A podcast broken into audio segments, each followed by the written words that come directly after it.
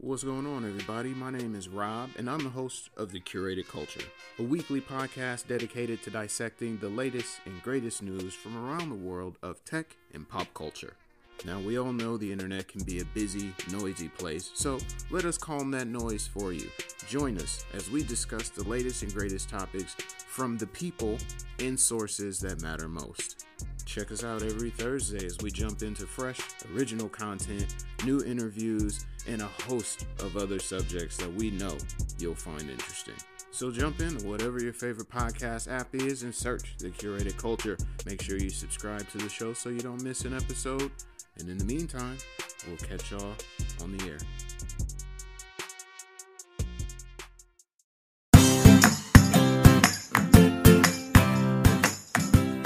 Hi, and welcome back to Realistic Sustainability Educational Shorts. Away. What is a way? Well, I know we've talked about what a way is, but do we talk about it enough? Not just me on the show, not just Nick, but you or anybody else. It's one of those places that the forever bin portals to when you throw something in the forever bin slash trash can. That's where it ends up, is a way. When I speak to kids, I spend a lot of time talking about the forever bin and where those items go, how long they're going to be there. And we should, because when I was a kid, everything I had, they just told me to throw it away, which by definition is just not near me. But it goes in that bin to never be seen again. And as a kid, it just felt easy. It was easy to throw things in there. And it really shouldn't be. It goes there, but it stays forever. Not in our home, but in the larger scope of things all of our home in those landfills. Should we be talking to kids differently these days about away, about throwing things away, about how we handle things that in the past we would throw away? Yeah, yeah, we should. It shouldn't be easy to just take something and put it in that forever bin because generation after generation after generation, it's going to be harder. Even now, when they incinerate a large chunk of what goes to the away space or your landfill, we still have large, large mountains of waste, monuments to human waste. And it's funny because the land around them is very cheap until that mountain starts to get big. When that mountain starts to get a little bit bigger and they know they're going to have to stop using that space, the property goes way up they tell people all the time it's going to be a ski resort. We are going to have our recreation on top of our waste. But should it be that way? Should we even have that much waste? As we already know, two full garbage trucks of plastics find their way into our oceans every minute.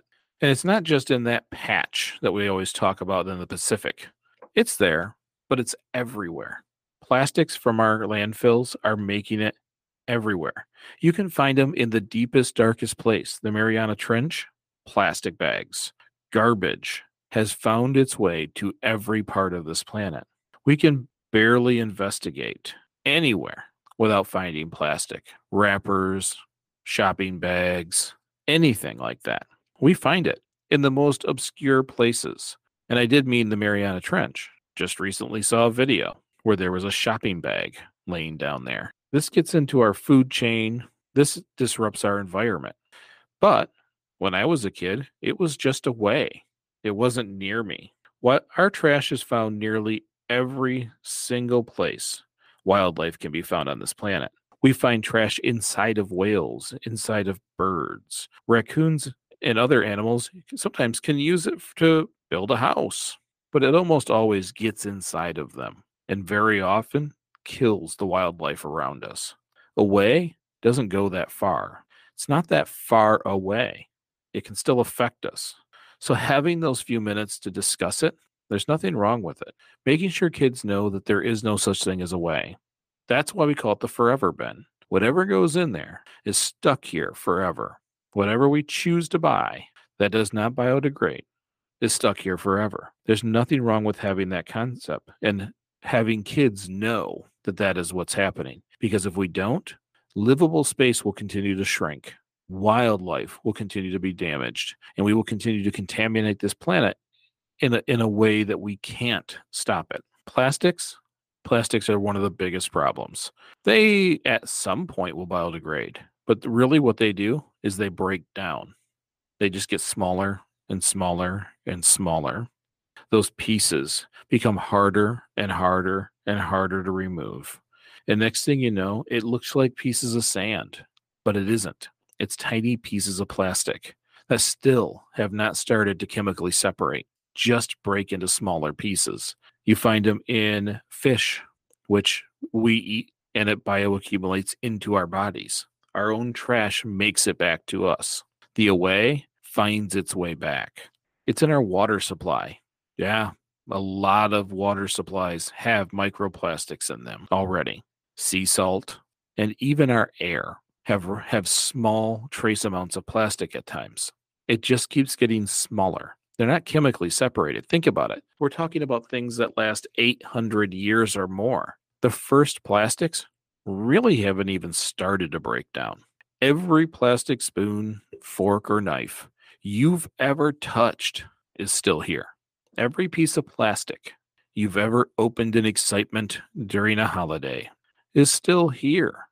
Every chunk, every piece, it's still here. It hasn't gone away. What we do need to do is change the concept of what away is. Make sure people know that away doesn't mean gone. Away doesn't make it mystically disappear. It means that it's just moved to someone else's problem. And that's generally and very much unacceptable. We can manage our own. We just have to change a few things. There's been times that I've been criticized by how I use waste, and that's okay. My goal is to minimize the amount of waste that leaves my home, that I try to manage my waste and reduce it where I can. And with a family of five, that can be challenging at times. I want my square footage to be small. I want to reduce the amount of waste that I have. But I but I also don't want to greatly shake up the way we do things. I want to change it little bit, little bit, big bit. So over time, the habits are there. Not do it like diets and get all extreme, those don't stick. Little bit, little bit, big bit. I set goals and I try to reach them. And my goal is to reduce how much leaves my property. So not only do my family see our waste, but we try to deal with it. That creates a mindset for the kids to understand they can't just throw it quote unquote away and it never comes back and they never have to think about it again. Thank you so much for listening. I hope you enjoyed this short if you did, share it with a friend or on social media. If you want to help realistic sustainability, well, leave us that five star review. We always appreciate those, and everybody gets to watch me run around going, Hey, look, I got another, I got another. The last one, How About a Bakery? Heck yeah. Thank you so much, Amanda. Those are really kind words. And you know what? I bet those are the kind of words that get people to listen to us. So thanks again.